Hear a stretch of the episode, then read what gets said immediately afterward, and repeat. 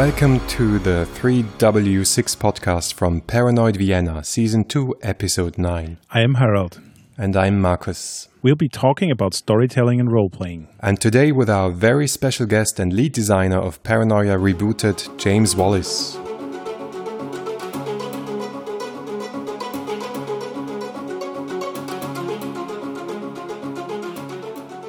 So I guess the first question will be Do you want to introduce yourself, James? I'm James Wallis. I'm a games designer and consultant. I've been knocking around the hobby games industry since, I suppose, the late 80s. I started off writing for White Dwarf magazine back when it was still taking contributions and articles from from out, people outside Games Workshop. And actually, my first printed scenario was in White Dwarf was a paranoia scenario don't go and look it up. It's not very good. But from there, I graduated to writing role playing supplements, and then in the early to mid 1990s, I founded Hogshead Publishing, which is best known for publishing Warhammer Fantasy Roleplay, bringing it back. We essentially reprinted it but produced new material for it. Uh, we also did a journal of games design called Interactive Fantasy, which was very influential though only lasted four issues because it turned out that actually making money on that kind of thing is kind of hard. And we did other games. We did a uh, reprint of SLA Industries. We did uh, Nobilis, the second edition of that. We did The Extraordinary Adventures of Baron Munchausen. I sold Hogshead in the early 2000s and went off and to work in the film industry for a bit. Came back a few years ago, reprinted a British game called Dragon Warriors. We did a new edition of that and a bunch of supplements. And then most recently, in the last couple of years, I've been lead designer on the new edition of Paranoia. I've produced a new edition of The Extraordinary Adventures of Baron Munchausen for Fantasy Flight, and I am about to finally release my kickstarted solo heartbreaker game, Alas Vegas. So much to talk about, but uh, let's stick with uh, Paranoia for the time being. Okay. Oh, Once Upon a Time! I forgot to mention Once Upon a Time. Oh, yes, please do. That's a big one. It is. How, I'm not sure how I forgot that. Yes, with Andrew Rilstone and Richard Lambert. I'm always uh, careful to mention them. Yes, the storytelling card game. So let's dive right in and talk about Paranoia.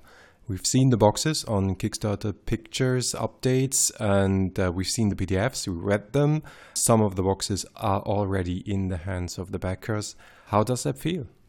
It feels amazing. Like like so many of my recent projects, this has taken way way longer than I thought it would. To the the great despair and exasperation of Mongoose Publishing, who I think thought that we could bash out a new edition of Paranoia in a handful of months. I think it's been worth the wait. I think the the time and development we put into the new edition has been worth it and shows in, in the material that that's there. But it's it is such a relief to have it finally going out into the hands of, of players who I just hope are going to enjoy it and, and play it. As you have mentioned, you are the lead designer of the new Paranoia. How did this come about? It was it was one of those dream things that you'd never really expect. Mongoose Publishing came to me and said, "Would you like to design the new edition of Paranoia?" And Paranoia is a really important role playing game in my development as as a designer and as a and as a player. It was uh, I bought it new in 1984 when it came out, and it was the first game that taught me that first of all, you don't have to be the hero, and secondly, it may actually be best not to be the hero. You can do a, a game that's that's just you know it's about failure, and the enjoyment of the game is is in the failure. It taught me that role playing games can be funny. And it taught me that role playing game books can be funny as as well, and a number of other things. I mean, it's a it's a masterpiece of design from uh, Dan Gelber, Eric Goldberg and, and Greg Costikyan. It's it's a masterclass. It comes out of the time when West End Games were the most exciting games company in, in the world. They were producing very shortly on the back after Paranoia, they produced the Ghostbusters RPG, which people go, oh, a licensed role playing game, not terribly interesting. It was designed by the team at Chaosium and published by the team at West End Games. It's a, it's a Sandy Petersen, Lynn, uh, Lynn Willis, Greg Stafford joint with Greg Costikyan and Eric Goldberg editing it. It is for my money, one of the finest role playing games ever published. And then Greg took a lot of the lessons from that and produced the Star Wars RPG. Amazing games pushing back the frontiers of what role playing could be. The whole shape of the industry changed around what West End were, were doing. And so to have this fall into my lap was, was a huge thing. And, and so I jumped at the chance without really knowing what I was going to do with paranoia.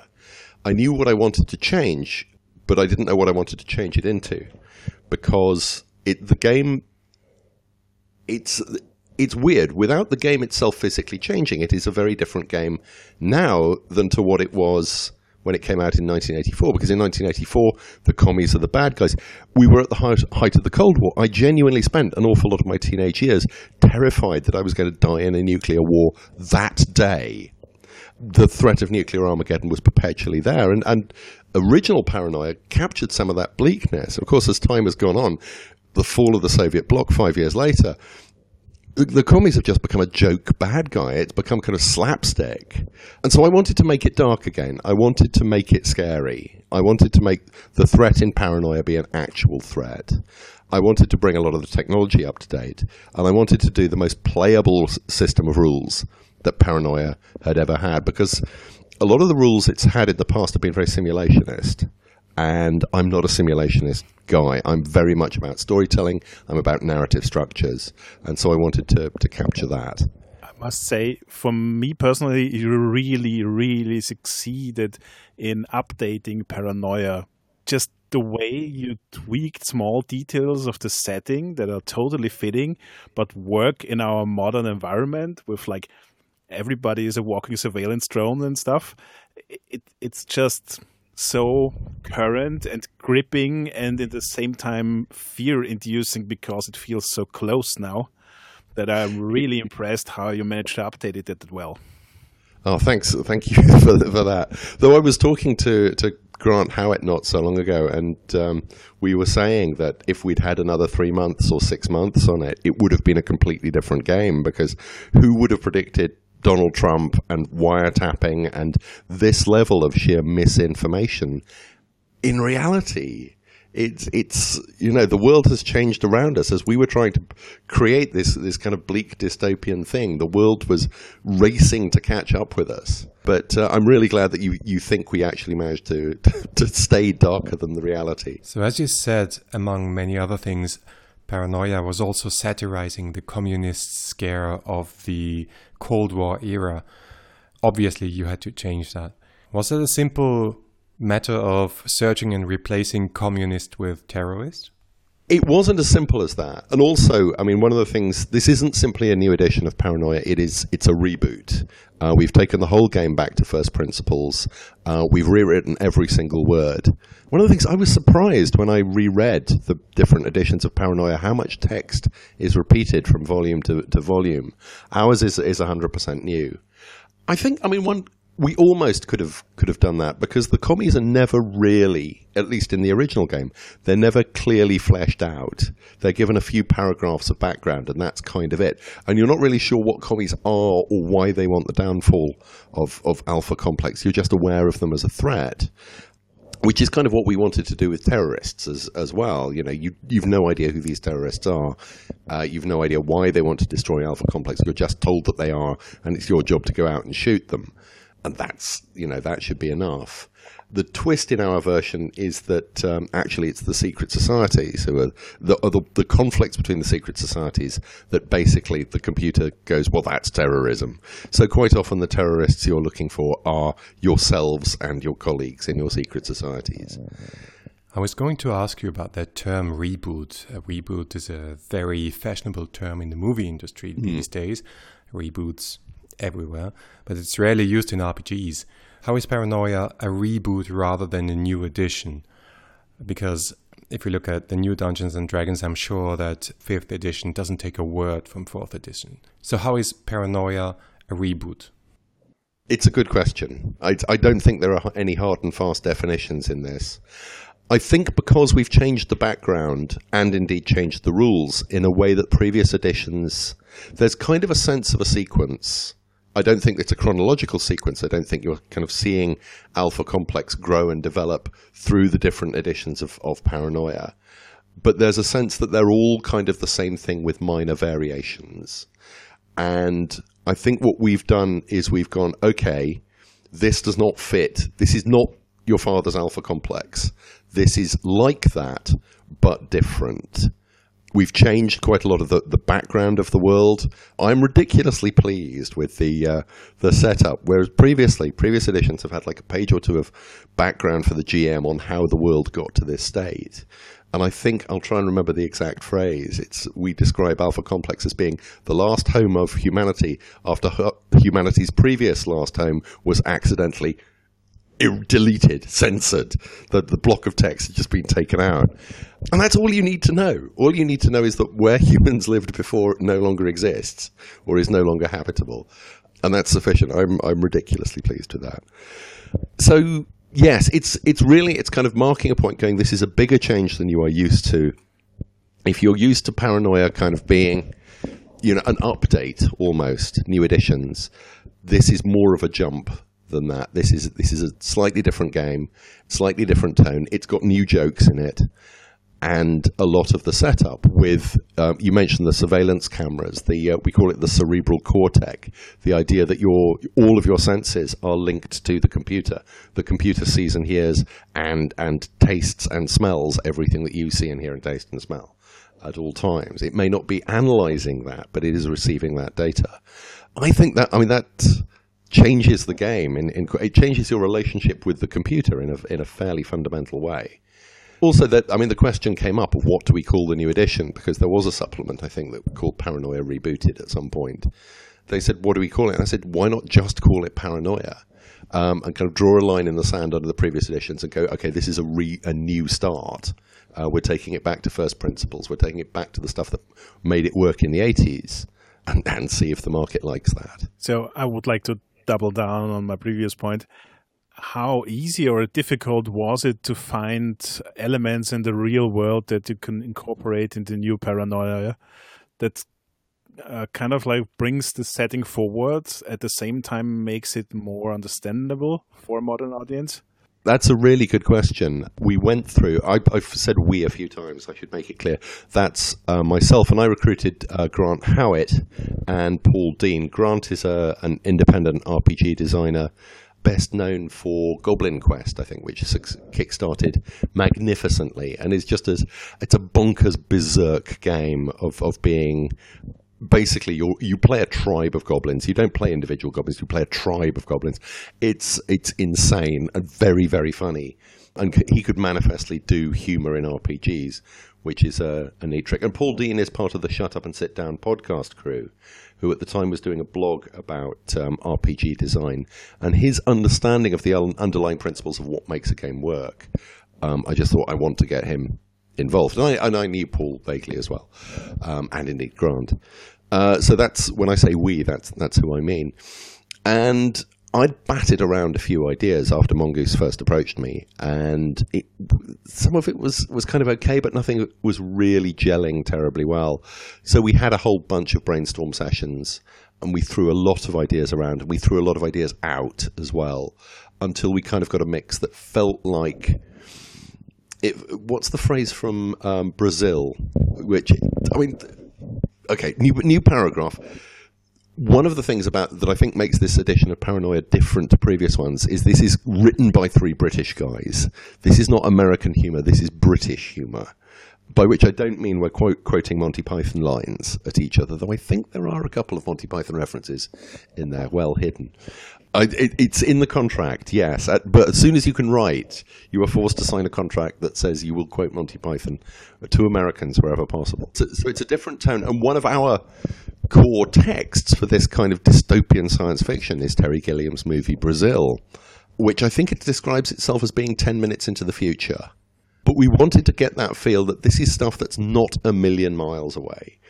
It, we didn't want the, the technology to be mad, spacey portal stuff, which it had gone a bit in some future editions, some of the old editions of, of Paranoia. We wanted the technology to kind of be on a recognizable, yes, I see how you could possibly develop that from where we are right now. And we wanted it to feel contemporary. There's actually there's a there's an eco theme in there. The, the idea is one of the things we do, we pushed Alpha Complex closer to the edge. The systems are beginning to fail. It's beginning to run out of resources. The recycling isn't working anymore, or at least there's, you know, you can only recycle things a certain number of times. It has reached the end of its its life. Uh, as a habitable, stable environment for humanity. The computer refuses to acknowledge that and and you can see the parallels with our own world. And I, this was not meant to be an overt thing. It was not meant to be. And now, kids, go away and recycle the envelope that your copy of Paranoia came in. It's not like that. We're not we're not banging you over the head with this stuff. But we wanted people to feel the echoes between Paranoia, uh, the new Paranoia, and the real world in the same way that I did when I unboxed that original set in 1984 and went, "This is a game about the future, but actually, this is a game about now." So you mentioned the humor of paranoia and the fact that paranoia has proven that comedy games are even possible in the role-playing game industry. And you also mentioned Brazil and British humor, and I was curious, how are you trying to get the tone right and maybe changing it as well? Well, obviously, with three different writers. And I'd originally thought, well, you know, Grant at the time we started was in Australia, and I thought, oh, but I know he's coming back to London. This will be great. Well, he did come back to London very briefly and then went to New York. Meanwhile, Paul went off to Vancouver, where he still lives. And so we weren't having, you know, cozy sessions in a pub, sitting around over a few beers, discussing this stuff. We were kind of, we, we used Slack mostly. We had an open Slack channel and discussed huge amounts of stuff online. So, but in terms of the tone, I mean, I hope I, I edited the book as well, as well as writing about a third of it. I, I hope it's consistent. It's it's interesting. There are shifts in in humor. There are jokes. Grant, in particular, does some jokes that I wish I'd thought of. And there's a brilliant one which I think is Paul's about comic timing, which is just beautiful. It's a beautiful joke, and I look at it. I wish I'd written that. That's so good. I think I think a kind of a, having a consistent tone is almost overrated. The book does shift in tone, but then you know most novels shift in tone as well. If they were just a monotone the whole way through, they'd be very dull to read. So you get overexcited stuff, and then you get the slightly dry, rulesy stuff, and it's it's all peaks and troughs. It's it's um, it's what keeps text interesting to read. We did discuss tone. We discussed things we wanted to do and things we weren't going to do and we got a bunch of guidelines as well from Greg and Eric um, on kind of standard formats, and on particular, in particular, there's an amazing document which they should just print at some point. I don't think it's actually ever been printed, but it's on the computer and how the computer thinks and how the computer behaves. And it's like the, the canon text for if you are going to be writing the computer, this is what you do and what you don't do. And it's it is like you know, having the instruction manuals to the world passed to you suddenly, oh yes, oh it just all makes sense now. So in terms of getting the tone, we didn't we didn't try and write like each other. We didn't try and copy each other's humor. Though I find that you get professional writers working on the same project, that starts happening almost unconsciously. But I, I think the differences between us, we bounced off each other in, in interesting ways, and I think almost challenged each other to come up with, with better jokes.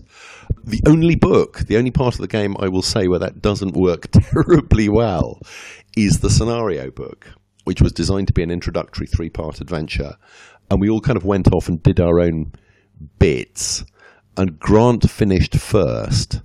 And his is kind of, it's kind of almost downbeat, and it's very much about the conflicts between. It's the bit that introduces you as, or introduces new players to secret societies and the way they work now, and the conflicts between them. My initial adventure, without wanting to give away too many spoilers, is a bit more surreal than that. It's a bit more Monty Python if I could go back and if I if I was given a month and um, the chance to rewrite any part, I would rewrite the adventure book probably from scratch, keeping the basic ideas, but just I'm not sure the tonal shifts work there. But I think in the player's book and the GM's book, they they it's all pretty good. You see, now I'm really surprised because my take on reading this was that it was an homage to the idea of, of Paranoia XP, where they had these different play styles. Ah, um, no, no, not that wasn't intentional at all. I mean, it's. I really admire what what Allen Varney and, and uh, Gareth Hanrahan did with um, the later editions of the more recent editions of, of, Paranoia.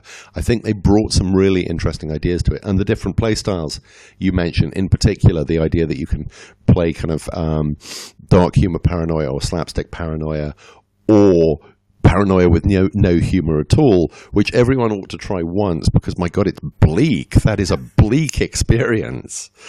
You take the the jokes out of Paranoia, and it's just it's a horrible world to inhabit, even in just in your imagination. No, that that was not our thinking at, at all. It was it was simply three writers who were not at that point talking to each other enough about what they were doing. So you start off with this wacky slapstick thing, um, and then you get Grant's rather downbeat one, and then you get Paul's, which I have to admit I rewrote quite a bit. Paul's was always going to bring the thing to a, a conclusion, was going to wrap it all up, and it needed to do that a bit better. So I, am not unhappy with the way the adventure book works. It's just I have one of the reasons that my projects tend to run really late is I am my own worst critic. I am a perfectionist, and I I want stuff to be as good as it can possibly be. So I would say the adventure book does not reach my own my own standards. Um, another thing I wanted to ask was there is a number of boxes and side commands in the book that almost read like a um, meta commentary, um, kind of like the game designer is talking directly to you as the reader. Mm-hmm. Which I found very interesting, and some, especially the one about gender, I really enjoyed because it fits so well into the setting, was a meta command, and also kind of twisted the whole thing. It was really brilliant. Well, thank you so much. That was Grant. That bit. I think that was Grant. It could have been Paul. It wasn't me who wrote that, but I, yeah, I remember seeing that in the the massive Word um, Google document we were working on, and just going, "That's so good." Yeah, it, I mean, Paranoia has always played fast and loose with the idea of the fourth wall and, and talking directly to the players, or more specifically, directly to the GM. Um, and the whole idea of the games designers referring to themselves as famous games designers, or at least we now refer to, have to refer to Greg and Eric as the famous games designers, because you know clearly we are we are up and coming, uh, not so famous games designers.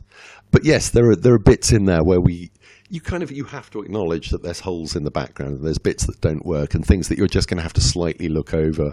I don't know. I mean, it's it's also it's very much part of the way I think about games because I in among all the other things I do, I lecture in games design at London South Bank University.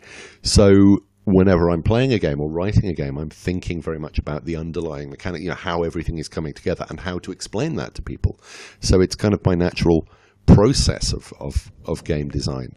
And I think, particularly for a game like Paranoia, it works to kind of have the hood up and you know so people can see the inner workings or at least can see some of our thought and one of the kickstarter rewards was actually an annotated set of pdfs in which we then went through again and just added almost a kind of director's director's commentary to the different sections. So yeah it's and occasionally it it lets you it lets us make jokes. And let's be honest a lot of the point of writing paranoia is uh, I'll come back to this in a second, but we we want people to read the book and, and enjoy it and laugh out. You know, well, we hope we laugh out loud at it. Certainly, kind of chuckle inwardly. And there's there's one bit in particular I'm thinking of where I'm talking. Um, it's in the character generation section where I, you know, which I, I a section I am I wrote and am ridiculously pleased with. It's a system I've actually had in my head for about 15 years. It was originally developed for a cop show RPG that I never got published because it had a deck of cards with it. It would have just been too complicated. But um, it's basically it's Uh, you as you are generating your characters, you are also creating abilities for the characters around you. So you end up with a group of characters rather than a bunch of individuals. And I talk a little bit about how this is the good stuff, and then just deflate it completely by saying, "And but this particular rule, this is just a kludge," and we freely admit it. And I hope that works as a joke. Certainly, I mean, it was it's true, but it was written as a joke. It was it was in there to make people laugh. Also admitting that the rule is a kludge. Uh, I don't know if you know the one I mean. It's the it's the way that stats derive from the because you develop in the game you create your skills before you create your stats. I, I had two boxes in mind, one with gender and the other one, the one that you're talking about now. That was actually the one that made me aware about the meta commentary. Because obviously most RPGs are written for GMs, and the majority of RPGs are, are read and never played. Uh, or the majority of copies sold, let's put it that way, are, are, are read and never played we might as well talk to the designers, uh, talk to the the players, um, because I think most players want to be designers, even if they're only writing their own adventures. They need to understand how the game works, that it is a construct, that it's not this beautiful piece of, of clockwork that we have lovingly assembled. It's a whole bunch of constituent parts that in some points we've had to hammer together to make bits bits fit. It all works. It all it's all fun. It's of the projects I've ever done. It's the one I've playtested the second most. The first being uh, Once Upon a Time, which was in playtest for two and a half years before we took it to a publisher. All the mechanics work. It all hangs together. But I think it's interesting for for GMs and players to occasionally see that you know this is what it looks like under under the surface. Because again, that, it is one of the themes of of paranoia that uh, there's the the illusion on top of Alpha Complex that this is a perfect world where everything is working perfectly and the computer is there to serve you and, and make you happy and everyone is happy. And the truth, which is that everything is breaking down and you, you know, occasionally bits literally fall off the wall and you can see the inner workings. You can see the pipework and the wiring. And that's where we were kind of following that in, in the mechanics. I was going to come back to a bit about, um, no, I can't remember what I was going to do. Um, it was either human, humor and games or the fourth wall, because uh, Alas Vegas, which is about to to get its hands into backers and will be released shortly after that, that is a game in which you know I just breached the fourth wall the whole way through it. I'm pretty much talking about how I am writing the game, why bits of the game are the way they are, and it, I didn't set out to design it as a game in which. Um, you know, a, a meta commentary on its own creation. But it just it seemed to naturally fit the the style of, of the game, and certainly uh, the feedback I've had on it so far is people really enjoy seeing the process of, of creation, seeing you know a designer's thoughts as as it comes together. Yeah, I felt in Alas Vegas you were like channeling Gary Gygax shouting at players and GMs how to run the game and what annoys you about role playing games and and also um, predicting what players are going to do. And you were right, they did. It's yeah, it's I, I have great contempt for for role players just you know, often just doing the stupidest things.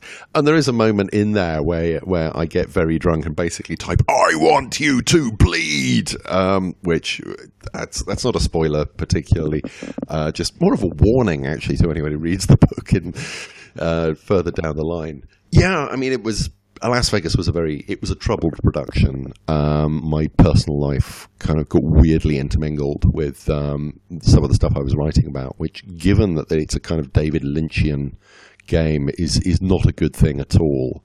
And there were a whole periods where I just had to put the manuscript down and go, "This is too close to my real life. I I cannot work on this for a while." So here we are, four, four years late on the Kickstarter, but it's done. It's done, and it's ready to go out. Unless I'm hit by a comet tomorrow or something. Okay, but let's go back to paranoia. Yes, of course. On this podcast, we talk a lot about setting and genre, and we were talking between the two of us about the question uh, which genre paranoia actually belongs to. What's your take on that?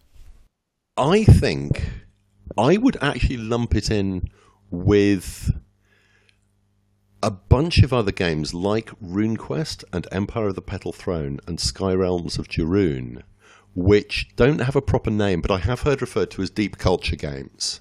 They are a game where you kind of, certainly the GM needs to really understand the background before they can run it.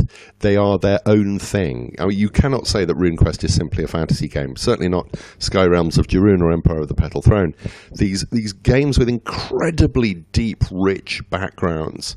Certainly RuneQuest, certainly Empire of the Petal Throne, are, are go way beyond being simply role playing backgrounds. They are their creators' labor of love, you know, almost their life's work. M.A.R. Barker had been working on the, the world of Tekumel for years before he ever discovered, before role playing was invented. The same way that Tolkien created Middle Earth, Barker created languages with their own alphabets for Petal Throne, the difference being that he was actually an anthropologist. I, I don't think it's enough to say it's a humor game or it's a science fiction game. It's its own thing. It's uh, it comes from a type of role playing game that was pro, um, prevalent in the I think the late seventies and the early early to mid eighties, there was a real blossoming of, of these things. Back when people were still kind of exploring what role playing could be, and and indeed what role playing could be commercially, and they are games that still have. I mean, certainly RuneQuest has a fanatical following that's able to raise enormous funds to produce beautiful, beautiful books on Kickstarter. Petal Throne, sadly, rather less, though it's one of my very, very favourite games and, and game worlds. And I think Paranoia's if if you're talking about genre, that's probably where it fits most most closely. It's it's an in-depth world that you have to understand. The difference is that there is no the way the world is specified is is different, particularly in, in the new edition, where we actually say you know, change anything in alpha complex you want to. There are no maps of alpha complex. There's no set location for alpha complex. There's no set history for alpha complex. But you need to understand the way that all these elements hang together to make the society work in order to then role play within it. So the difference is that players can just be dropped into it. It's like, oh, here you go, you're a fresh clone. This is that's what I was going to talk about. The shifts in tone because what is now the player's book in the um, set, in the new box set, was originally two separate books. It was the player's guide to the rules, and it was a guide to Alpha Complex. And the guide to Alpha Complex was written in, in fact, the whole thing, the whole player's book, was going to be uh, written as if Paranoia was this kind of upbeat, cyberpunky, dystopian post apocalypse, but fun role playing game in which you're a troubleshooter and you're going to run around shooting trouble with your friend the computer, wisecracking in your ear like some 1980s science fiction series. And the GM's book was going to open with the words Everything in the player's book is a lie. It is propaganda. It is a tourist guide to North Korea. And for various reasons, that didn't happen. We had long discussions uh, with the, the famous game designers, and we decided not to do that. But that was the way it was originally written. And the the guide to Alpha Complex is an in-world document. It is the way the computer sees Alpha Complex as this utopian world, uh, this perfect world. And of course, the, the players, or at least the player characters, will accept it as that because they don't know any different. They don't. They've never seen anything to compare it to. Uh, the players, of course, know that this is a, a nightmarish hell in which one's lifespan is often measured in hours, if not minutes. So you mentioned the box set. Paranoia comes in this very nice box set with lots of nice components in it. What would you say on a scale from not very much to Warhammer Fantasy Roleplay 3rd Edition? How board gamey is the new Paranoia? How board gamey is it? Oh, that's a that's a tricky one. First of all, I should say I have not actually seen the box set itself. I've seen all the individual parts as PDFs. I've proofread them. Let's say in some cases, not as thoroughly as I should have done. And the other thing is, I've never actually seen an open copy of Warhammer Third Edition, despite the fact that I published Warhammer First Edition. I tend to feel that it would have been a nice gesture from Fantasy Flight to send me one, and they never did, and I kind of went off in a half at that point. But I've, you know, I've talked to enough players, and I've I've seen videos of it in play. It's I mean, I think the the main thing you're probably getting at is this is a, it has a card based combat system now, and that was actually something that came not from us but from Mongoose as part of the original brief. They said we want cards in the box. They said we want it to be a box set. We want to put cards in the box. And it's like, okay, I'm sure we can find a way to do that. And my first thought was to go back to Ghostbusters, which I mentioned before, which had equipment cards in the box um, and character cards as as well. And the equipment cards in Ghostbusters are simply, you know, a proton pack and ghost traps and beach kit. Doubles fun at beach, and the bullhorn, which lets you be louder than anyone else, and stuff like that. And the idea is that each player can just, or each character can have three pieces of equipment, and Ecto One can carry a bunch of equipment and stuff. And it just it simplifies equipment enormously, and you can pass it around. And obviously, it, it needed to be more than that. And oh, oh, after much, much playtesting, we honed it down to the, the system we have now. I'm going to go back to your original question. I don't think it's board gamey. I don't think it's particularly card gamey because it's not a card game as such. The cards fit within the structure of the role play. They enable people to do things as role playing actions that that the information on their character sheet would not let them do. some of it is kind of heroic actions and and you know going first in combat. Some of it is modifiers, but some of it actually allows them to take control of the narrative and specify that introduce things into the setting or or change what is going on, or I think rewrite a, a scene very slightly to a different outcome and there's a whole bunch of those, and um, also cards which allow you to then alter what other players have done as well. So you're not just affecting the GM's narrative; you're affecting other players' narrative because there are action cards and there are reaction cards which you can play on other players' action cards. It is it feels card gamey. It is not a card game in and of itself. You could not simply take that combat system and play it as a card game. I think if we had play tested this for a, a year or so, and we weren't happy with it, and we didn't feel that it was genuinely adding something to the game, we would have gone back to Mongoose Publishing and gone, look, this card thing is not working. At least as a core mechanic, let's find something else we can do with the cards. And the cards are in there for other uses as well. Um, all the mutant powers are now, rather than taking up a huge chunk of the book, and I have to say, I may be in a minority here. If I pick up a fantasy RPG and I discover that 150 pages of the rulebook are taken up with spell lists, I put it down again because I am so sick of reading spell lists. Mutant powers were kind of getting a bit like that. So we just, now they're all on cards, which apart from anything else makes, makes every time you get a new clone, you just pick a new mutant power by taking the top card off the deck. And the secret societies are all on cards as well. It just makes it much easier to refer to them as an information resource. This is something I think that Warhammer 3rd Edition did really well. Using cards as an information resource so you're not constantly passing rulebooks around. That's a really good idea we could have just done that with the cards. We could have just made them parts, essentially information that other games would have put in the rulebook. Some of the rules around the, the way the order in which you play cards are a little bit odd and they're a little bit new. The initiative system is is bluff based. Every card has an initiative value on it, but you can lie because the cards are face down. And so the GM goes, okay, who goes on nine? You can just go, oh, I do. And other players can try and call you on your bluff and there are penalties if they're wrong, and um, you know bonuses if if they get it right, and you then get negatives. It's all meant to be playful. One of the things we really, really wanted to do with the rules was make them the most playable set of, of uh, mechanics that Paranoia had ever had. Uh, we wanted to be we wanted it to be fun to play and fun in execution. I tend to find when I'm playing an RPG and I either I don't remember the mechanics or I don't feel the mechanics are aiding the story, I will just ignore them and I'll just tell the story, which is is fun enough, but it's not really playing the RPG as, as it's written.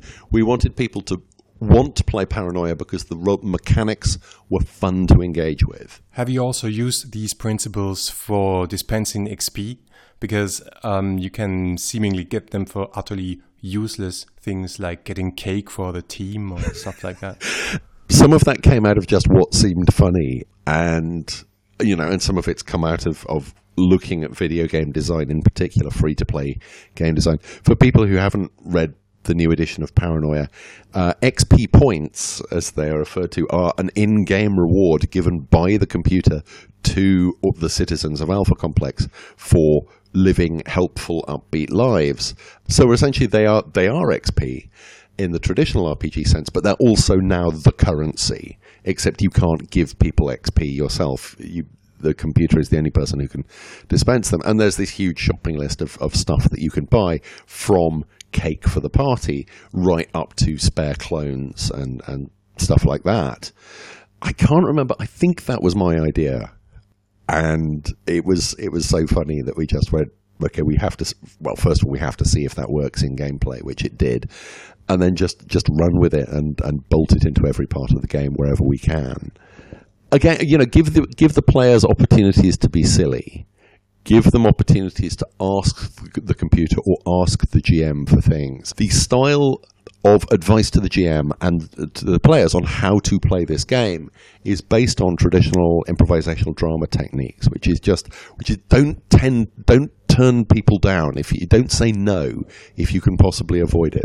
Take their idea, incorporate it, twist it perhaps, like the like a wish granting genie. Take their suggestion and twist it in some way that screws them over.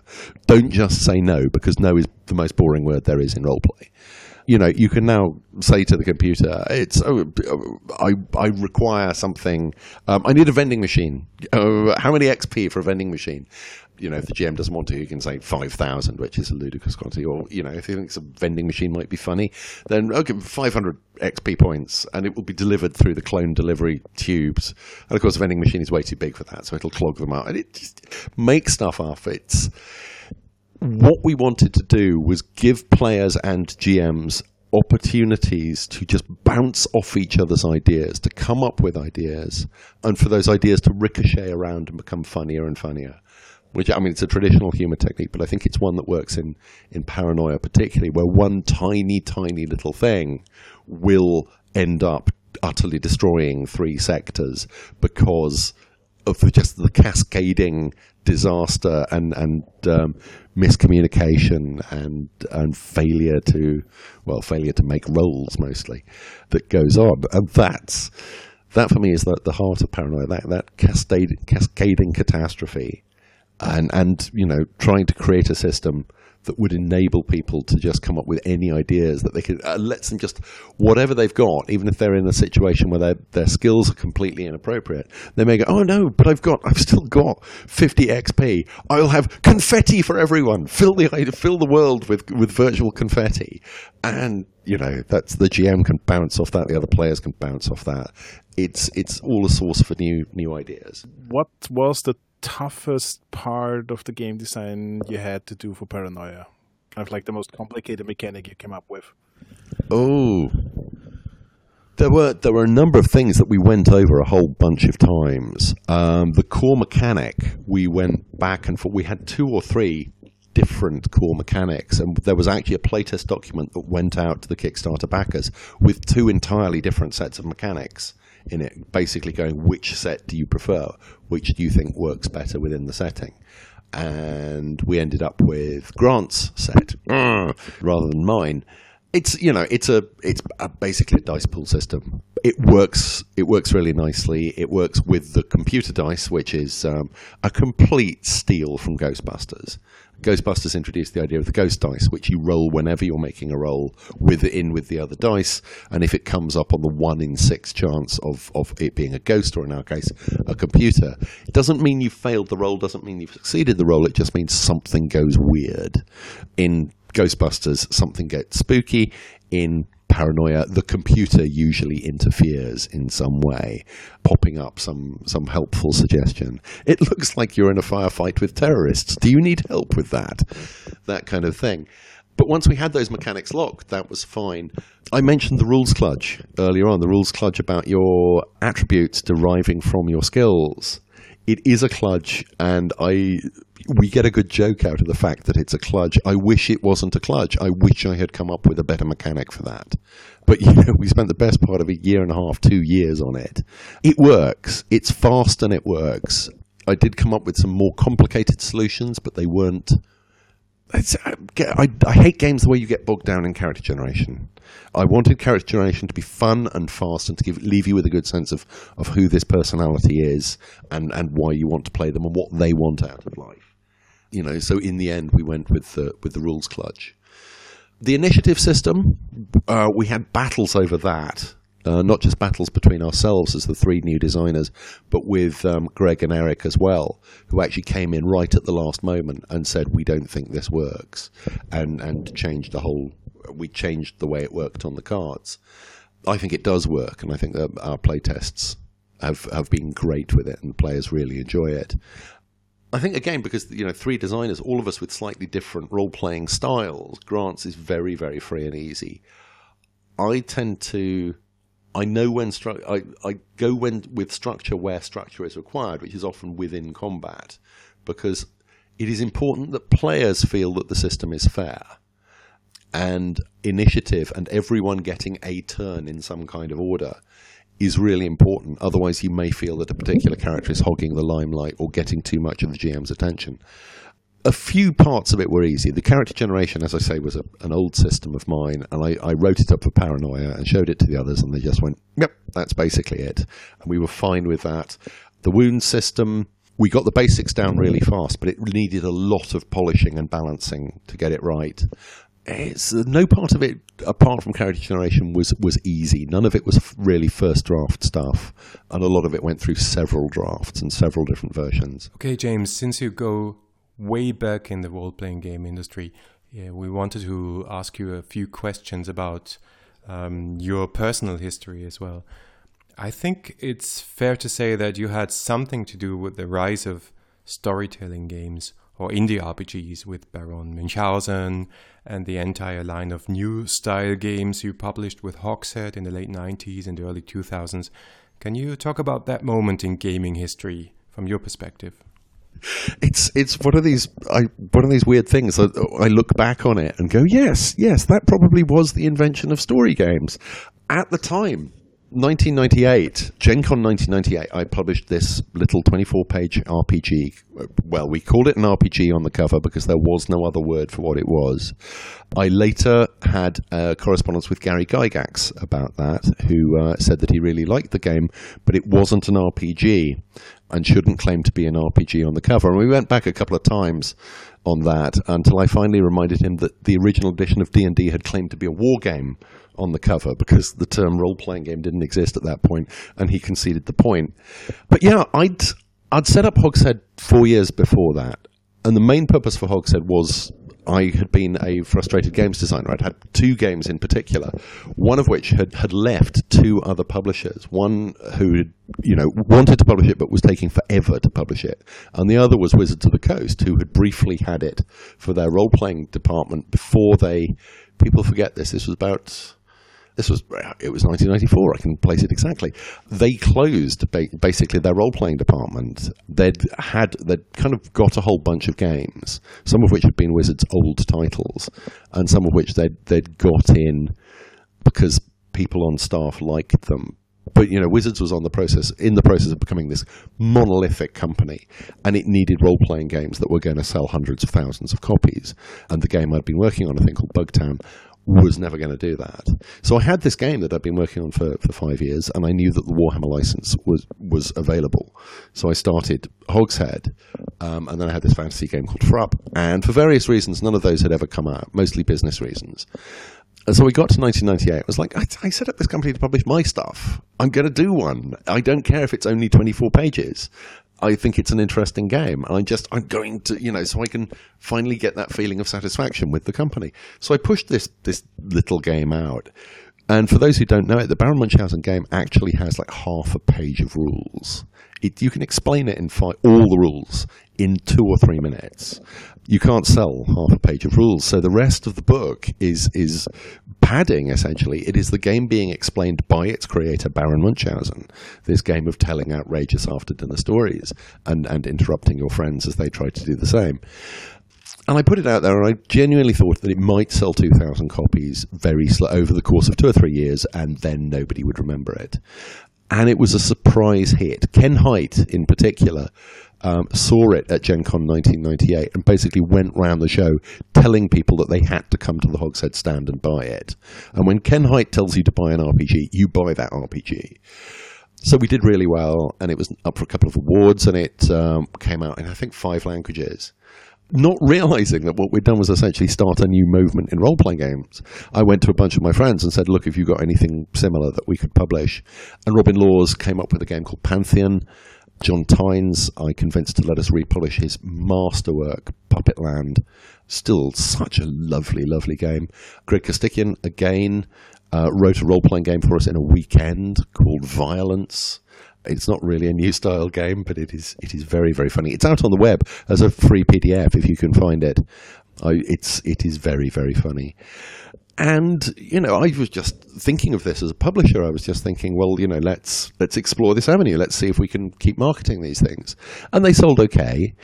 But what I wasn't really aware of was the influence that they were having on, on other designers, and in particular on the community that was beginning to form around Ron Edwards and the, and the Forge, who was obviously bringing his own influences into it and indie publishing. Obviously, if you're publishing an indie RPG, it's a lot easier to do 24 pages or 32 pages than it is to do a 200 or 300 page book you know, it's it all fed into that. I then I got out of the, the role playing industry, as I said, in two, end of two thousand two, around about the time of the the D twenty glut. Uh, I thought the industry was was going down the tubes at that point and, and cashed out. But looking back, yeah, it's. I, it's it's weird to say, you know, I invented story games by accident because it's kind of for me, it was kind of just, I didn't think of it as being a radically different RPG or, a different style of game. It was just kind of a progression of the, the type of games that I had been designing from 1990, where I and Andrew and Richard first came up with Once Upon a Time, which then it took three years to actually come out from Atlas. But, you know, by that point was in its second edition and was um, beginning to spawn its its first crop of imitators. Yeah, I mean, so many revolutions start with progression. Absolutely, yeah. I mean, we didn't think we were doing anything with Once Upon a Time. We didn't think we were doing anything radically new. We were all fans of a little game from the 1980s called Dark Cults, which is now completely forgotten and, and very collectible by um, a couple of old TSR designers, the Rahman brothers, who had done Divine Right for TSR. And they were conventional tabletop, almost wargame designers, but they did this Lovecraftian horror storytelling game in which you as a team are sitting around the table, you take this character on a walk, a, mi- a midnight walk through a, a weird, you know, scary city. And you play it in teams across the table, like bridge. One of the teams is life and is trying to keep him alive, and the other team is death and is trying to kill him. And it's it's very clever. It doesn't quite work. It's kind of a little bit too rulesy, but the core idea was there. And and you know, we were just once upon a time was almost kind of a reaction to that. It was kind of well, let's take this idea and run with it and do something that's a bit looser and freer. So we didn't regard it as this, you know, the, the a, a, milestone in, in development. For us, it was our first card game, and we were just overjoyed that someone we found somebody to publish it and it's you know it's gone on to be this this thing. It sells I don't know tens of thousands of copies a year. It's out in I don't know how many languages it's out in at the moment. There is I can tell you there's a pirated Chinese edition. There's an official Chinese edition. There is also a pirated Chinese edition. The Chinese pirate board games and card games because cheap printing is, is evidently cheap enough out there that they can do that. I think when your board game gets pirated, you know you've arrived. Well, for our German speaking listeners, there is certainly a German edition out there from Pegasus Spiele, and it's called Es war einmal. So, as you said, you sort of rage quit the industry in 2002.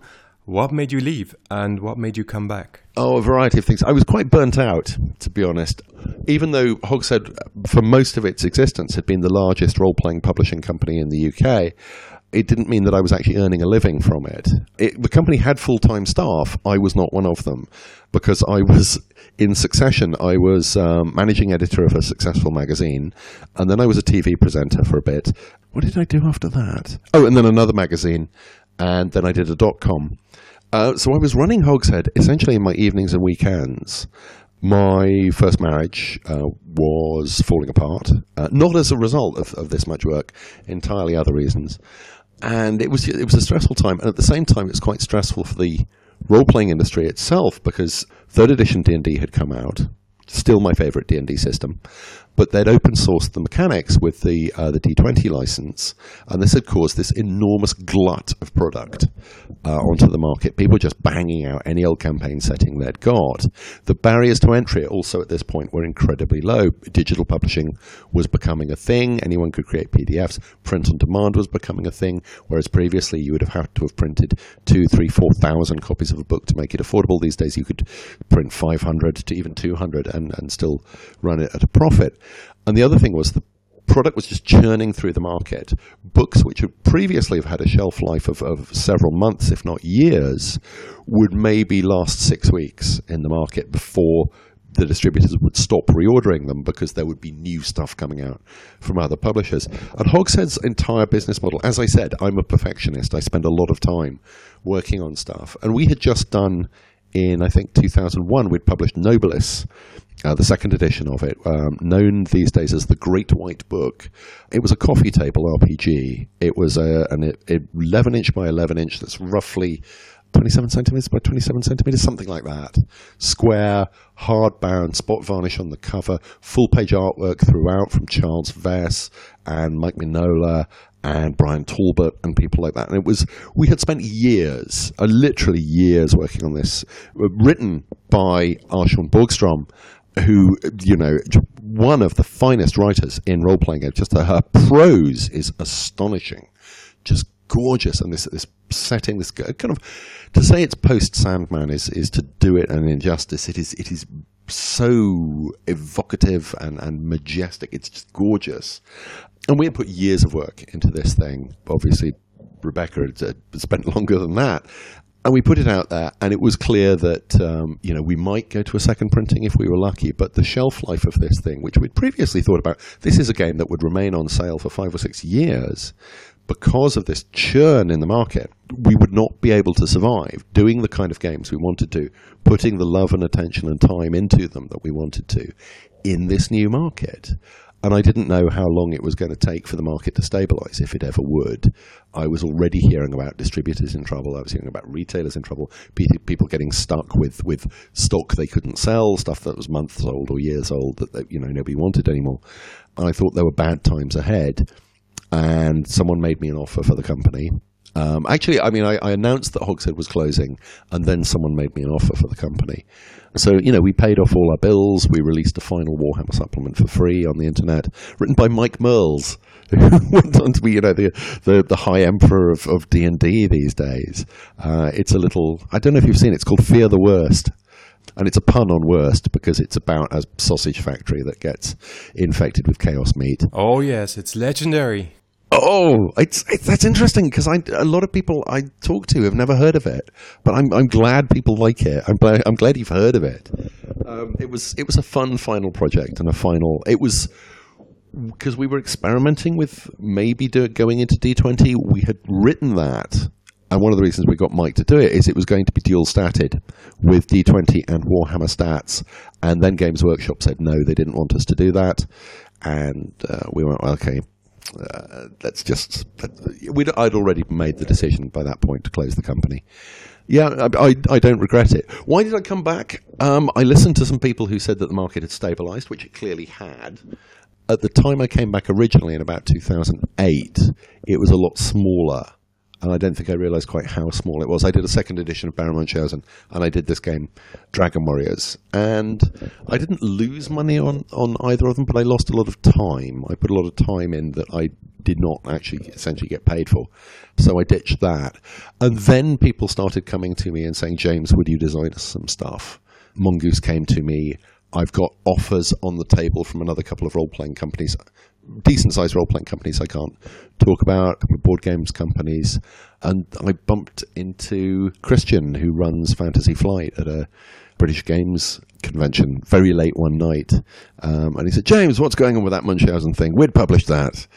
That's, that's that. And that's back out now in this beautiful edition. I cannot I tell you how, if you really want to make a writer happy, do a beautiful edition of one of their books. And what they've done with it is so gorgeous. I am so happy basically what I'm looking at these days. I made the decision in about 2006, 2007 that even though I'd gone off and done all these other careers, games are what I always came back to. So I might as well just concentrate on games now because clearly it, it seems to be what people think I'm good at, and it's certainly what I enjoy. And there may not be as much money in it as there is in TV or anything else, but I'm I'm having a terrific time, and I think I hope that you agree, at least, that I'm doing the best work of my career at the moment. We'll be the judge of that once the career is over. No, wait. Later rather than sooner, I hope. Last question from me. Uh, Kickstarter is helping create a lot of great games, especially in the story game world. But most projects aren't sailing very smoothly, and backers will shout at you for late delivery. So, how do you feel about Kickstarter nowadays? I still think Kickstarter is an amazing force for good in the industry. I think two things in the last five years have completely revolutionized the tabletop games industry. Kickstarter is one of them, and the other one is Wil Wheaton's Tabletop, which, I mean, it sounds weird to say that a, a podcast series can do that, but he gets around, you know, half a million viewers is not unusual. And from the point of view of a, a publisher, if you get a game featured on tabletop, you will sell out a print run in the next month to six weeks. Uh, he did Once Upon a Time, and um, Wheaton's Wheaton's force within the industry is, is not to be underestimated. He mentioned the second edition of Baron Munchausen, in, not on tabletop, but on his his personal um, uh, video blog, uh, and I sold 700 copies of the book, and that's extraordinary. I've I had a book last summer? Yes, last summer I had a short story in an anthology that was reviewed in the Financial Times, one of the biggest newspapers and most serious, you know, professionally taken newspapers in the United Kingdom. Uh, this anthology of, of um, short fiction, and I don't think it affected the sales figures at all. I think they might have sold maybe an extra 10 or 15 copies off the back of it. Wheaton mentions your book, 700 copies. If you're a small publisher, if you're an indie publisher, that's a colossal break. The fact that games, you know, small games from small publishers are now getting stocked in, in Target and American major retail stores because Wil Wheaton has mentioned them, therefore they've got this awareness, is has catapulted a number of companies. It, they've given them a, f- a financially secure product that lets them then go out and do other things, take a few risks on, on new games. I'm, I'm digressing slightly. Kickstarter. Yeah, I mean, there, there will always be daft projects. There will always be people who, um, you know, don't deliver or deliver half of what they, they say they're going to for whatever reason. And I think the thing is, people don't, many people have different views of what Kickstarter is. A lot of people think that it's essentially a storefront, you know, that it's, it's like you pre order something, you know, and a month later it will arrive with you and certainly there are companies that are set up to, to do that. An awful lot of mid mid-size RPG companies and tabletop companies use Kickstarter essentially as a way of of paying the production costs of the game. The game is already developed. Other people you know, take their take a dream project to Kickstarter, independent creators, something with a project they've always wanted to do that they suspect may not be commercial if you've got a really strong idea, it will allow you to break it into the industry. It also allows you to test whether the idea is commercial, whether there's a market for it at no cost. You put it up on Kickstarter, you say, I'm looking for $3,000 to make this. Or if you don't make your $3,000 on Kickstarter these days, you can be pretty sure that there is no market for the game. Kickstarter is not a marketplace on it, in itself. It's not like a big convention. People don't just wander the aisles of Kickstarter looking for projects to back. You have to do, if you're running a Kickstarter campaign, you have to do a lot of work to bring people to look at your, your page but at the same time, it's a very valuable piece of market research because if, if you know there are so many content providers out there, bloggers and, and podcasters looking for things to talk about, if they look at your Kickstarter page and can't be bothered to mention it, then again, you've not got a commercial project. You've not got a project that is going to. It may be a good game, but it's not a game that's going to succeed in the market. To know that before you've actually spent a penny on manufacturing or a penny on actual marketing is, I think, it's saving an awful lot of people from an awful lot of uh, embarrassing mortgages uh, because it used to be, and then the, even as as late as when I was trying to sell Hogshead, there was a company I talked to as a potential buyer, and they'd put out a really interesting avant-garde role-playing game, and it seemed to be doing really well. And I know they'd talked to everyone, and um, we were talking about their, their print run. And I said, "How many did you print?" And they said, "We printed." I think it was 5,000 copies. And I went, really? Because I'm pretty sure nobody would have told you that you would sell more than 3,000 copies of this in the market. And they went, yeah, but we couldn't get the price per copy down low enough without increasing the print run massively. So we, we had to take out a bank, you know, a big bank loan to print 2,000 copies. I went, but you're never going to sell those 2,000 copies. And it's a mistake that people still make. I haven't had one recently, but because I run a games consultancy, people come to me and ask my advice on stuff from time to time. I get an email going, I've just had 5,000 copies of my game back from the printer. It's sitting in my garage. What do I do now? To which the, the only answer is, well, you rewind six months to the point where you should have started talking to distributors about your game people make fundamental mistakes. There are books out there that will teach you not to make those mistakes, but people think they know better. Kickstarter is one of the ways of avoiding those mistakes, or at least avoiding losing a lot of money making those mistakes. At the same time, if you do make a mistake, you will make it in public. And there are Kickstarter backers out there who just who delight in making life difficult for project creators. Uh, as we've discovered over the last couple of years, there are so many trolls in the games industry at all levels, whether it's Gamergate and harassing women on, on the internet. Uh, we've seen it just this week with, uh, you know, people don't like the new Mass Effect game. Who on the Mass Effect development team did they go after? The women it's despicable. It's utterly despicable. I despair the fact that I'm working in an industry with these people the thing about the role playing industry is that it's it's a lot smaller. We know who the trolls are on Kickstarter. I share an office with the guys at Pelgrane Press who do the Trail of Cthulhu and um, uh, the rest of that. Um, and I mentioned to Simon Rogers, uh, I said I'm I'm getting a lot of grief from one of my Kickstarter backers, and he said, "Is it?" and named the guy. And it's it, the market is that small. We we know who the trolls are. Uh, we know in advance that they're going to potentially cause trouble. We, you know, it doesn't make it any easier or any more pleasant when when they do, but. Um, you know, at least you you know that you're not alone. Okay, James, thank you very much for talking to us. This has been a huge delight for us, and I hope you had fun too. I thoroughly enjoyed it. Thank you so much for your time.